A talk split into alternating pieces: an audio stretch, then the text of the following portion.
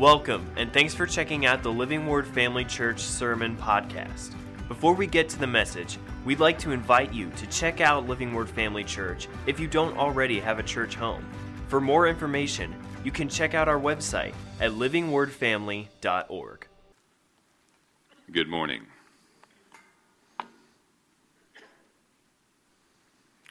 I'm uh, want to quickly add my big thank you to the Benzels for hosting last night. What a beautiful piece of property, and and uh, tell they really. I mean, they, there was a lot of work they did setting up, having some activities ready for uh, the children. Thank you, and uh, rigged candy corn game and everything else for everybody else. Uh, I didn't know you couldn't go over. Otherwise, I would have guessed 688. Uh, uh, but really, thank you guys. Thanks so much. Uh, the wind, yeah, the, the, it would have been absolutely perfect. The temperature was ideal, but that breeze was, was pretty sharp, wasn't it? Uh, but anyway, thanks. Let's do it again next year, huh? Can we get a commitment from you right now? Okay. I'll let you think about it. All right. Listen, uh, I'm gonna, let me, let me uh, prepare you right now for, for something I'm going to do at the beginning of this message, and we'll get it out of the way and move on. But I'm going to meddle just a little bit I just want to just kind of brace yourself. I know I already said I kind of maybe stepped on toes during the communion message. I'm going to stomp them right now. Uh, not right now, but toward the beginning of this. And then we'll move on into the meat of this message. I just want to unburden myself, I guess. Uh, Kelly and Connie McClellan were here last week. Uh, and I want to say that if you missed Sunday night, you missed a lot. And I tried to tell you that the things they were going to be sharing Sunday night were super important and something that we really needed to hear. Uh, and I get it. And I don't know. I, I, maybe you see where I'm going with this. Hardly anybody was here Sunday night. Uh, it was a bad Wednesday night crowd Sunday night. And I want you to know that number one, I get it. They are not the most dynamic speakers in the world. Uh, it's not like coming to watch Keith Moore or, or somebody, you know, they might not be the most, in terms of their style, not, not the most gripping, but talk about a lifetime of experience and dedication and wisdom. It was such a pleasure getting to know them and hearing their heart, especially Sunday night, because you realize, wow, these people have really they have invested their lives into figuring some things out and making this is what they do now is they make connections between young missionaries and churches like this who can get them out on the field.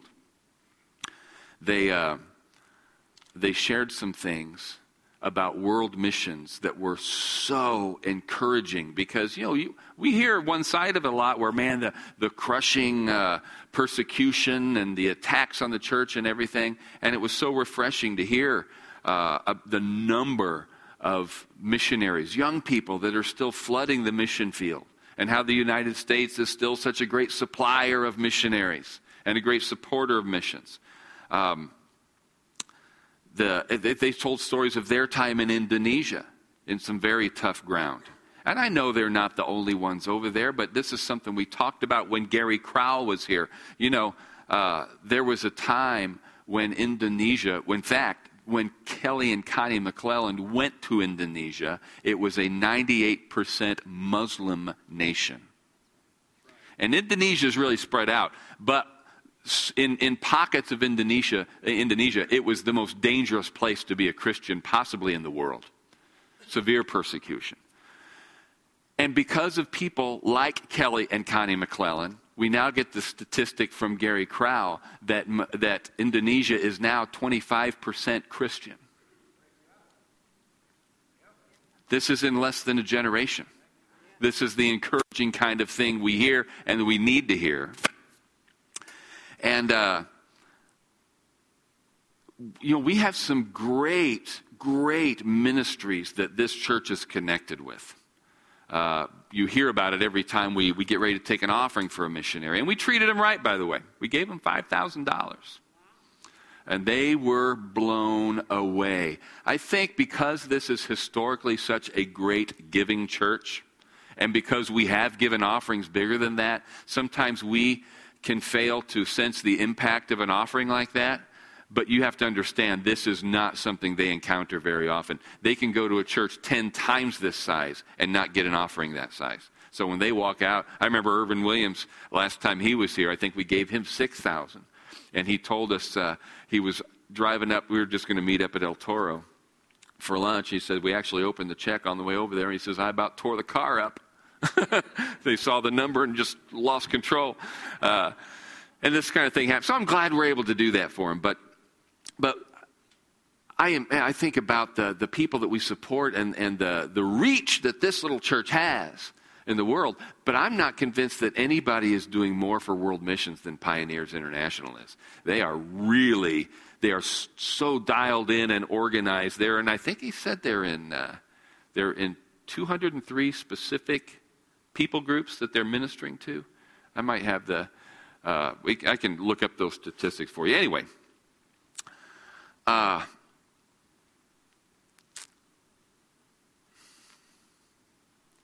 here's what here's the meddling part. We haven't seen him in over 15 years, which is why I wanted to bring him in. And when I schedule somebody for a Sunday morning and a Sunday night, that is for you, not for them. You guys are going to give big whether they're here for 15 minutes or 15 meetings. I wanted them to have the opportunity I'm thinking 15 years. Last time they were here, they were in Indonesia, or working in Indonesia, I think. I know they were.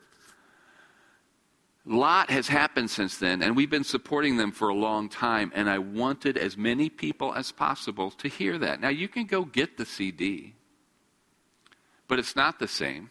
And of course, you know. I'm not looking at anybody in particular because if you weren't here Sunday night, I don't know why you weren't here Sunday night. And I know there are legitimate reasons not to be here. What I, my joke Wednesday night was, and that's totally fine. From now on, what we're going to have, if you miss an evening meeting, you have to bring a note telling us why you missed the evening meeting so we can determine whether it was an excused absence. And after three excused, inexcused absences, you are disfellowshipped. I'm kidding. We're not going to do that. But I tell you, I promise you, there's not a preacher in America that hasn't thought that way at one time or another. And we hardly ever do that. It's not like you can, oh, here we go, another Sunday night meeting. We don't do them very often. Somebody suggested to me this week, and it's a great suggestion, one I had already been thinking about. What about a week of meetings? Can we get somebody in and do, and do like a week long revival type thing? And I'll tell you who I already had in mind because two guys have already expressed interest in coming in next year. They haven't booked either one of them yet Keith Moore and Tony Cook. These are two guys who were contempt, they've taught together at Rhema. I had them both as instructors. Uh, and I'm thinking, what a cool thing this would be because they know each other. They would know how to flow together. And whether it would be like, oh, somebody at the first part of the week, somebody at the second half, or they could be here and trade off. I don't know. What an exciting thing. There's no way in the world I'm going to schedule that if I can't get 60 people to come out to one meeting. You think, well, I'd come out for Keith Moore and Tony Cook. If you don't respect this church and the fact that God has laid certain people on my heart, sorry. I need to see, you need to see, they need to see faithfulness and commitment to, what, to who God is bringing in today. And if that sounds harsh, I'm sorry. If it sounds unfair, I'm sorry. I, I'm, if I sound mad, I'm sorry. It's, it's just you missed something that God had for you. It isn't about, I swear it's not about, I was embarrassed as a pastor. It's not it at all. Believe me, if they see a $5,000 check, they don't care if there were five people here that night. They're going to share that God put on their heart and they're going to say, Wow, God blessed us. I'm sure they kind of wondered. They didn't say a word. I'm sure when they looked out there and, wow, we wondered the same thing I did. So, can we just keep that in mind? And uh, again, if you can't be here, you can't be here. But if you didn't come just because you didn't feel like it, that's, that really is. Uh, it's something that's hard for me not to take personally because, again, I believe This was God's idea. I believe I heard from God when I scheduled them for that extra meeting. There was a specific reason for it. And I know it works a hardship. Uh, not a great hardship when you, when, you, when you go to stack up the hardships of the world, getting out and coming to a, to a meeting at, on Sunday night once in a while isn't a genuine hardship, but I get it. Once you're home on Sunday, getting ready for the week, work week, but you know, we scheduled it at 6 o'clock so it would be over by 8. Uh, anyway, enough of that. Get back to what the things they were sharing for a second as we build up to what I really want to talk about today. You know, I'm thinking of guys, you know, I mentioned Tony Cook. Here's a guy who travels the world and uh, we will probably have him in at some point next year. I just don't know if it's going to be part of the kind of scenario I was talking about earlier. Uh, but he, his travel schedule is just enormous. I can't remember how many days, over 200 days he spent traveling last year and going all over the world. And a lot of what he does, he does evangelistic meetings. He shares with me. He's, the, he's probably the best guy we have in terms of the people that we support. He does the best job of communicating regularly. Here's where I'm at. Here's what happened tonight. Here's what happened this week. And he does meetings where hundreds of people get saved, even though he's not called as an evangelist. He's an itinerant teacher. A lot of what he does, though, is church training, leader training.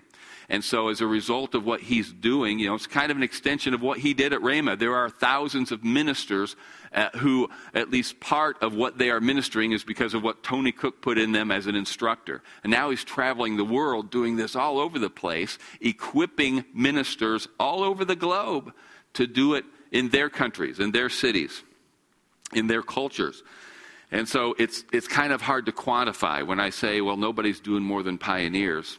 Almost looks that way, but then you look at a guy like Tony Cook. Well, if you look at the ripple effect and how many people he's trained, uh, maybe he's doing more. You think about Neil and Danette and the 40 church, even though they're not on our regular monthly support, we, we, we do have them in every year. Uh, but they've, uh, they've planted over 40 solid churches there in Niger now and uh, built up. Tra- they are not just like, well, we're here and we pastor these churches. No, they've raised up pastors who are raising up pastors. This is going to be a work that survives them long after they are gone. Uh, Asia Center for Biblical Studies, it's training workers there in the Philippines. Uh, Gary Crowell, who we mentioned in his work in Asia and other parts of the world. Dennis and Jeannie Cook. You know, they're not just out there uh, digging wells for Indians, they are training Panamanian ministers. They have pastors' conferences for indigenous uh, pastors there.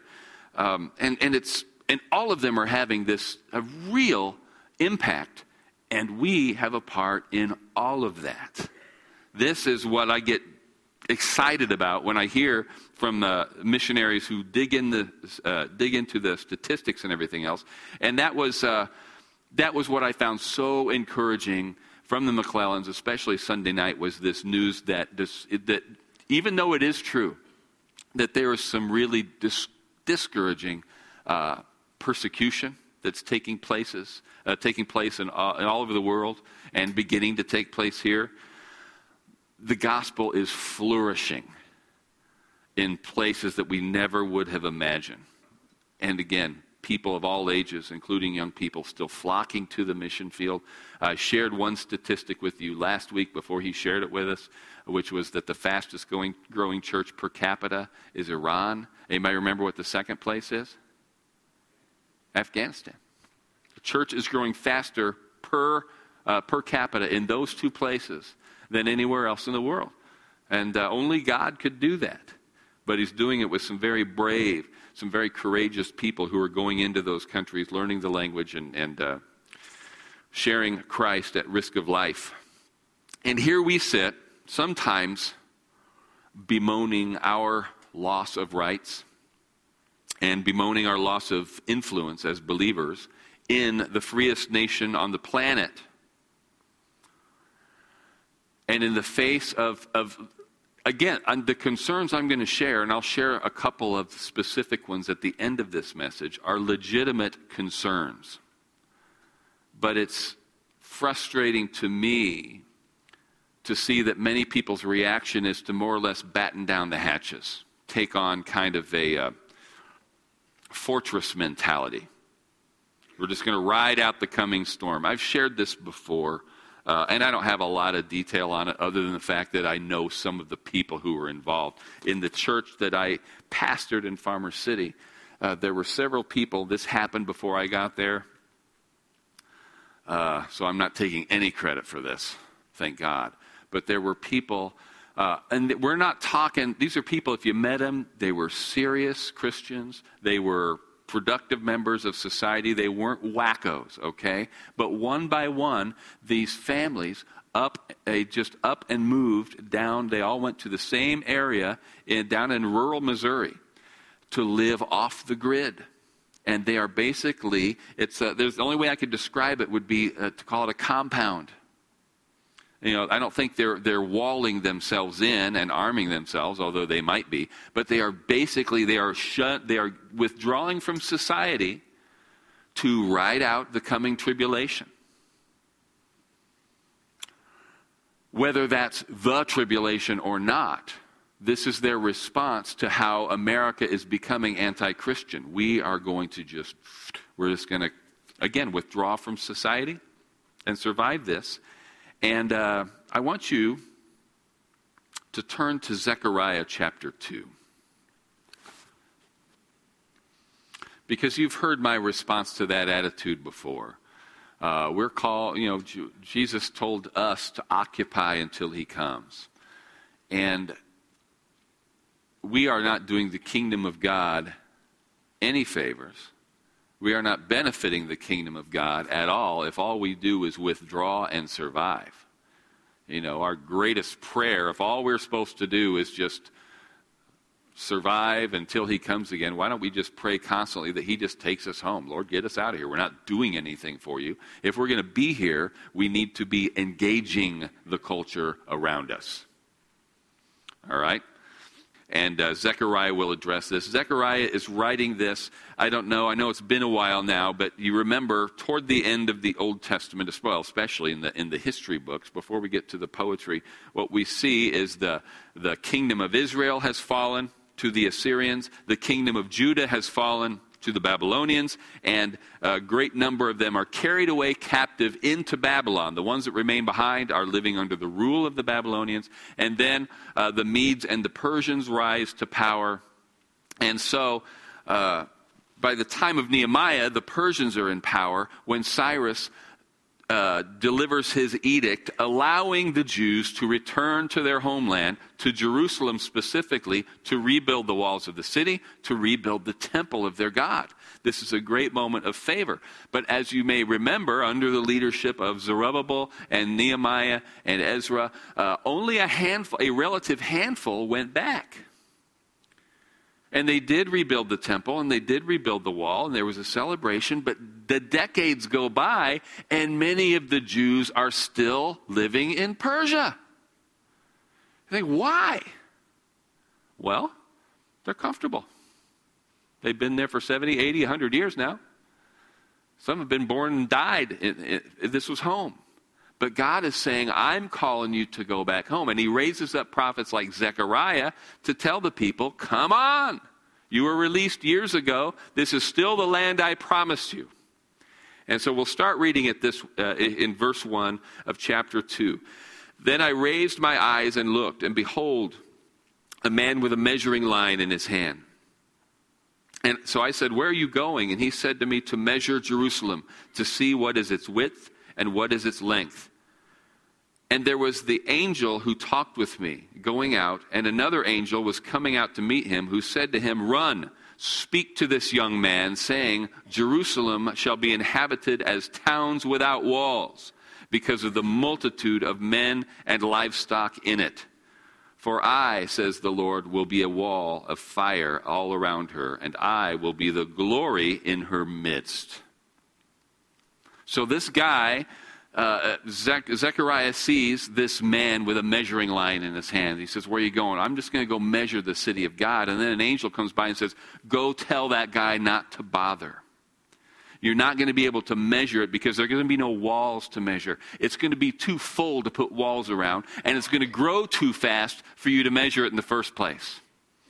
But not without but but being without walls doesn't mean you're going to be without protection. I myself, says the Lord, will be a wall of fire around Jerusalem, around the people of God. So he tells the guy, stop measuring. There's a, uh, he says, well, I'll be the glory in her midst. I read this, uh, I should have written the two guys' names down. A couple of Australian pastors who wrote uh, an illustration about this. They said, uh, as opposed to some countries where they build fences, even enormous fences, to keep their cattle uh, secure and in one spot, in Australia, whether it's sheep or cattle or whatever livestock, they generally don't fence anything in because water is so scarce. What they do is they dig a well, and the cattle never stray very far from that source of water. And so, what we see here is this picture of God. Number one, no fence, and yet there is protection. It's a sort of a mobile fence, the fire. And I, like to picture that fire constantly moving out in a circle and never shrinking back, right? That we, as we continue to inhabit the land, the fire moves out ahead of us. So we do have the protection, but what else is it? He's the well. He's the glory in our midst. And so we are never going to stray far from that source. Fence or no fence, we are going to stay together as his people, where God, our source, lives. So read on in ver, uh, beginning in verse 6. Up, up, flee from the land of the north, says the Lord, for I have spread you abroad like the four winds of heaven, says the Lord. Up, Zion, escape, you who dwell with the daughter of Babylon. This is just the opposite of the compound mentality or hiding out. Now, the difference here is he's calling them out of Persia, out of Babylon, the place where they had been taken to uh, in exile and a place where they had been released from, again, decades before Zechariah wrote this. And now he's telling them, flee, get out of there. Not flee as if you're in danger, but run. Run back to the place that I originally called my people to be. This uh, escape, escape you who dwell. What are they escaping? They're not being threatened in Babylon or Persia at this time, but the thing to escape what they need to escape is this idea that they are just like everybody else. Because after all the time of Israel being in Babylon, or in, now in Persia, they are simply beginning to assimilate. They're comfortable. And he's saying, That's not where I want you to be. I don't want you to be in a state where you are comfortable being exactly like everybody else around you. So get out there is going to be a separateness even as I spread you abroad. You're going to be spread abroad, but you have to still maintain your distinct identity as God's people. But it starts with coming out. This would be the maybe the born again experience for us. A separation. But then the separation doesn't mean we hunker down and never interact with the world. This gets so exciting. Let's, let's read ahead. Let's, let's get to the exciting part. You're free to return, but for whatever reason, you're fearful to go back. Maybe you're worried that the provision won't be there. All right? Uh, or maybe you're just too comfortable there in Persia, whatever. Uh, so step back into the land of promise. Embrace the truth that you are set apart as a people of God. And remember, He will be your source, He'll be your glory, and He'll be your protection. And then, verse 8 For Thus says the Lord of hosts He sent me after glory to the nations which plunder you, for he who touches you touches the apple of his eye. For surely I will shake my hand against them, and they shall become spoil for their servants. Then you will know that the Lord of hosts has sent me when it says uh, they touch the apple of my eye, we, we, have, we use the phrase apple of my eye as something we really adore. What that, word, what that verse is really saying is when they touch you, they poke me in the eye. The apple of the eye is like the pupil of the eye. Has nothing to do with like, hey, I like them, leave them alone. It's, it's, a, it's a very sharp, personal thing that God receives when his people are attacked. Have you ever, uh, I don't know if anybody's like this but me, let me, let me start with this. I'll share a stupid story about my, uh, my reaction to pain here in a little bit. But I, I, I uh, mentioned last week, I think, that I'd been reading some stuff about World War II. And there's a quote that probably most of you have heard at one time or another. It's attributed to Admiral Yamamoto, who was the architect of the surprise attack on Pearl Harbor, who said this right after Pearl Harbor, uh, who is re- reputed to have said this I fear all we have done is awaken a sleeping giant and fill him with a terrible resolve. Now, there is no written evidence uh, no hard evidence that he actually said that or that he wrote it, but there is a ton of evidence that that is exactly how he felt. He had drawn up this plan in peacetime uh, for execution under a certain set of circumstances and was horrified that he was ordered to carry it out under those circumstances. And so this was, this was the attitude he carried uh, to, to his grave, which was that this was a mistake. We, should, we shouldn't have done this because this is what's going to be the result. I shared with you uh, uh, last uh, when I was talking about this last time that there were people who, when they people all over the world, people who are allies, people who were enemies, but uh, it was a universal understanding that once Pearl Harbor happened, uh, that Hitler's days were numbered. They knew as not not. They didn't know after we declared war. They didn't know after we landed. They didn't know. Any, uh, all they knew is that we had been attacked, and there were people who literally rejoiced because they knew because of that the war was won. And my the direction I went with that the other night was let's don't wait until we're bloodied. Let's carry the fight to the enemy. Let's don't wait until we are really being pressed by the enemies of Christianity, by the enemies of God. Let's carry let's let's carry out this great commission on the offense. And this is the idea what happened when the Japanese attacked. I mean, people got ooh overnight. Now, the, pacif- the ultra pacifists, there were people who protested the war all the way through the war, but overnight, the approval for the idea of war skyrocketed. Why? And, and Hawaii wasn't even a state, but our Navy was attacked, and all of a sudden, all of a sudden, a great number of Americans were ready to fight. It was like getting poked in the eye. Well, we would say, uh, don't poke the bear, right? And this is what Yamamoto said. We've awakened a sleeping giant. It was a giant. A lot of danger there, but they're asleep. Why did we wake them up? So why, but again, why should we wait until we're bloodied? But I mentioned this Yamamoto quote here today in a different context. When God's people are attacked, it's like poking God in the eye. Now, am I the only one who has ever reacted violently to pain? there was a. Uh, I used to work the night shift at a couple different grocery stores. And uh, I can remember I had this, he was actually a friend of mine. I won't name him, some of you might even remember him. And he was a squirrely little guy who could be real irritating. Uh, but we got along. I was one of the few friends that the, the guy actually had. I was, I was an ally of his, okay?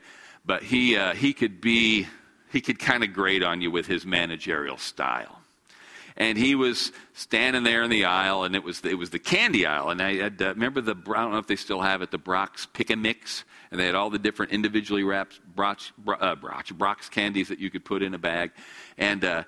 I had loaded those up, and then I'm, I'm going down and going down the aisle working, and I'm getting a little irritated because the manager stand there just kind of he's in a goofy mood, so he's just like eh, he's messing stuff up, and I'm making my job take longer. And finally, and I'm just he tried to laugh and laugh it off. And at one point, he picks up a, like a butterscotch, a hard candy, and throws it and hits me in the side of the head. Now, I didn't bleed, I didn't bruise, but man, it hurt. It hit me just right at a spot where it felt like I got stabbed. And I was probably from here to Mike Dilly, and I just ran down the aisle and I grabbed him and I picked him up in the air and I threw him on the ground. I physically assaulted the guy. And he knew he, they're clapping.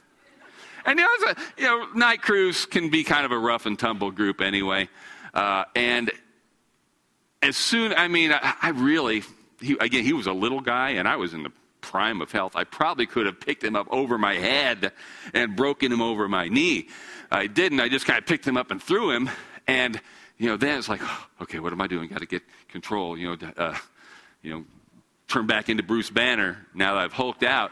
And, uh, you know, and, and, and my friend, the manager, just kind of like, okay, I'm sorry, I'm sorry, I'm sorry. He, it wasn't like, Ah, you're fired. I'll have your job for this. I'm going to call the cops. We were friends, and suddenly we were friends again. He knew he had blown it. He had stepped over a line, but this was a guy I liked who could irritate me, but you know what set me off? The pain. The pain. And how you can go from being happy to being furious or sad or something just like that if the pain is sudden and intense enough. Watch me, Riley. Keep your eyes open for a second. No. you were going to do it. You were going to let me do it, weren't you? You're a good kid. Except I don't want to get body slammed by that guy.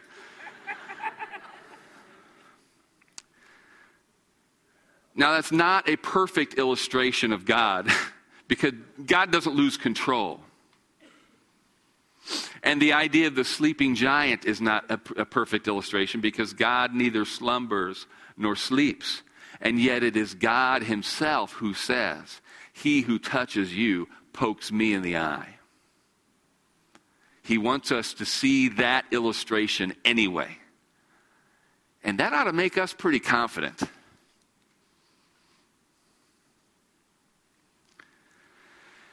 He takes it personally. Let's read on here for a second. What's going to be the upshot of all this? Chapter 2, beginning in verse 10. Sing and rejoice, O daughter of Zion, for behold, I am coming, and I dwell, I will dwell in your midst, says the Lord. Many nations shall be joined to the Lord in that day, and they shall become my people, and I will dwell in your midst. Then you will know that the Lord of hosts has sent me to you. And the Lord will take possession of Judah as his inheritance in the Holy Land, and will again choose Jerusalem. Be silent, all flesh, before the Lord, for he is aroused from his holy habitation. I want you to see a couple things in these last passages. Number one, you notice how it says, uh, Thus saith the Lord, the Lord has sent me. Thus saith the Lord, the Lord has sent me. And then sing and rejoice, O daughter of Zion, for behold, I am coming and will dwell in your midst. Many nations shall be joined to the Lord in that day, and they shall become my people, and I will dwell in your midst. This is a messianic prophecy. It's talking about Jesus. When are, now, again, it's super important to recognize that from the beginning of the law, there was always provision for the nations the Gentile world to enter into fellowship with the Jews. They could adopt the law. They could become circumcised. And then at that point, God says, You treat the stranger just as you do those in your midst. If they're willing to submit to my law. And again, God's plan was, I'm going to bless you as a nation to such a degree that the nations around you are going to be, are going to want in. It's just that the Jews never lived it uh, for any length of time or with any effectiveness long enough to convert the nations. There were people, but not whole nations. And now he's saying the nations are going to come to you. And they're going to be my people. In what day? Well, saying, uh, that last bit there. He has sent me after glory to the nations which plunder you. This is talking about the Advent, the first Advent when Jesus came. When did we start to see this beginning to be fulfilled in earnest? The early church. First time we see it is in Cornelius' house. This is when the Jews themselves start to wake up to the fact that, oh, Jesus didn't come just to save us, he came to save everybody. And then we see it really taken off under Paul's ministry, whose letters we're reading now on Sunday mornings, where he's establishing whole churches, whole communities of believers in the Gentile world and this is going to continue to happen. This is the whole idea of go into all the world. This is the whole idea of world missions. It's really the whole mission of the church. So, this is the plan, according to Jesus. Don't hunker down. Don't fear. God is in our midst. He supplies us, He protects us, and those who attack us are attacking God. He will act. The one thing we can be confident of is that God never is there a point where God is not taking notice of our suffering, of our persecution. The plan, as always, throughout all of this, is not our survival, but to draw those who are outside to the inside. If you look there in verse 11, let me find that again. Uh, then you will then you will know that the Lord of hosts has sent me to you. This is the eyes of Israel being opened. The Jews in the last days, they're going to realize one day. We know this. Uh, that the, they're going to realize that the Messiah they've been waiting for was here 2,000 years ago. And so that again, that it was they'll look back and see that that's when this prophecy began to be fulfilled. This this whole passage is a picture of the growth of the kingdom of God, and that it's going to include the growth of the local church. Now, there's one thing I love hearing about from missionaries. This is where I'm kind of bringing this around to, to the beginning. One thing I love about hearing from these missionaries is how it transforms my image, for instance, of Muslims. And my image goes from them being enemies and haters of Christian culture to an image of people who are in need of a Savior. We have neighbors. I'm talking about people in St. Joe who are in need of a Savior. They don't have to be marching around our church with torches for us to see that.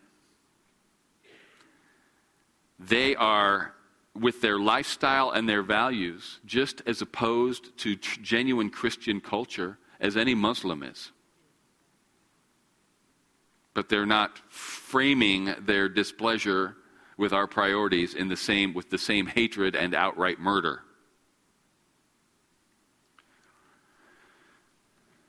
Now, what they do is they simply disdain it. And what are we going to focus on, though? Their need for Christ or the fact that they disdain our love for Christ? I got to share two things with you, and this is something that you know I don't get political very often. Uh, and but there's some things that we can't tiptoe around. We have to recognize where the fight is being fought. I just there were two quotes. Pastor Mike brought them to my attention, and I went and looked both of them up. There were videos for both of them, and, and I am not going to show you the videos, and I'm not going to quote it exactly, but I promise you it's accurate. Uh, one was from uh, uh, Beto, right? Uh, he, he were, uh, they were having a, uh, what was this? A, a, uh, it was the first ever convention specifically to address LGBTQ plus issues. And not everybody was there, but the different candidates were there. And so they were asked, being asked their positions on certain things. And one, one of them specifically asked Beto, Does this mean that you would support uh, the loss of tax exempt status for any organization, be it a school or a church, that does not uh, promote or accept gay marriage. In a nanosecond, he answered, Yes. Huge applause. Because the political way of handling that would have been, well, let me explain a couple of things. And you try to straddle this fence. First time I can remember anybody coming out and saying, yes, that's exactly what I mean. And then goes on to say, because you cannot allow religious liberty to trump individual choice. Religious rights don't trump individual rights. The next was Cory Booker who was being asked a question of a girl who said, I was raised in a Christian school. And there were several of us who wanted to start an LGBTQ plus club, and we weren't allowed to. I had a friend in a Catholic school. They went through the same thing. How can you balance uh, our individual freedom with our Christian values? And Booker said, This is a great question. I grew up in a Christian home where we had to wrestle with this because my mom would tell me stories about how Christians used to use the Bible to justify slavery and justify violations of civil rights. And my answer is simple Micah 6 tell us what, tells us what God requires of us to do justice, to love kindness, and to walk humbly. To walk humbly. He leaves out something important there for one thing it's walk humbly with your God. And then he says this Your beliefs can't be valid if you're using them, for instance, to deny health care to others. Now, we need a definition of biblical humility, for one thing, because biblical humility is biblical obedience. We've talked about this before. I'm not going to preach that sermon right now. I need to be wrapping this up. You know what else he needed to define there in that statement? Because I'll tell you what, that's the kind of statement that really lights a fire. If he's talking about denying health care to somebody who doesn't share your beliefs, I agree, man. That's a horrible picture to have a doctor say, I'm not treating this guy's cancer because he's gay. That's wrong. But we're not talking about that, are we? You have to understand what they mean by health care is are your insurance dues and our public funds, your insurance rates going to be affected and public funds going to be used for sex reassignment surgery? That's what the question is.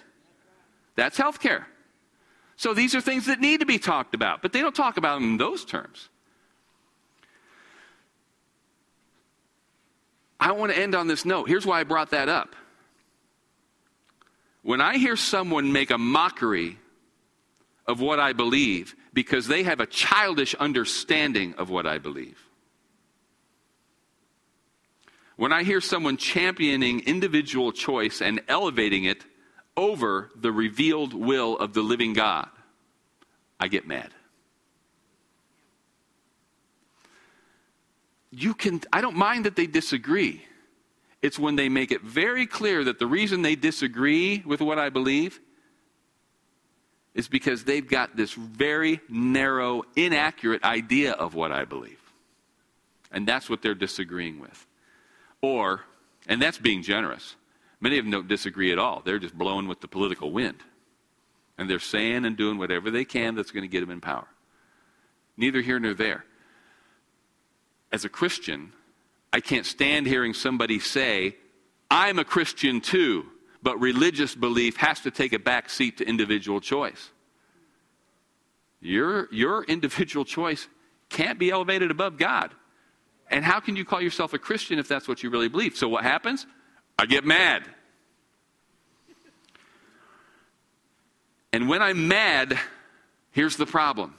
When I am mad, it's easy for me to forget that they need Jesus.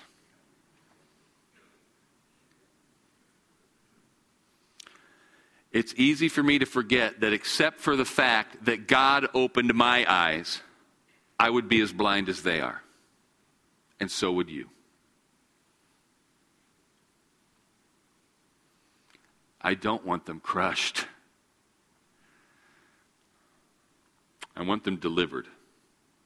I want them delivered from the wretched chains and the deception that they are in.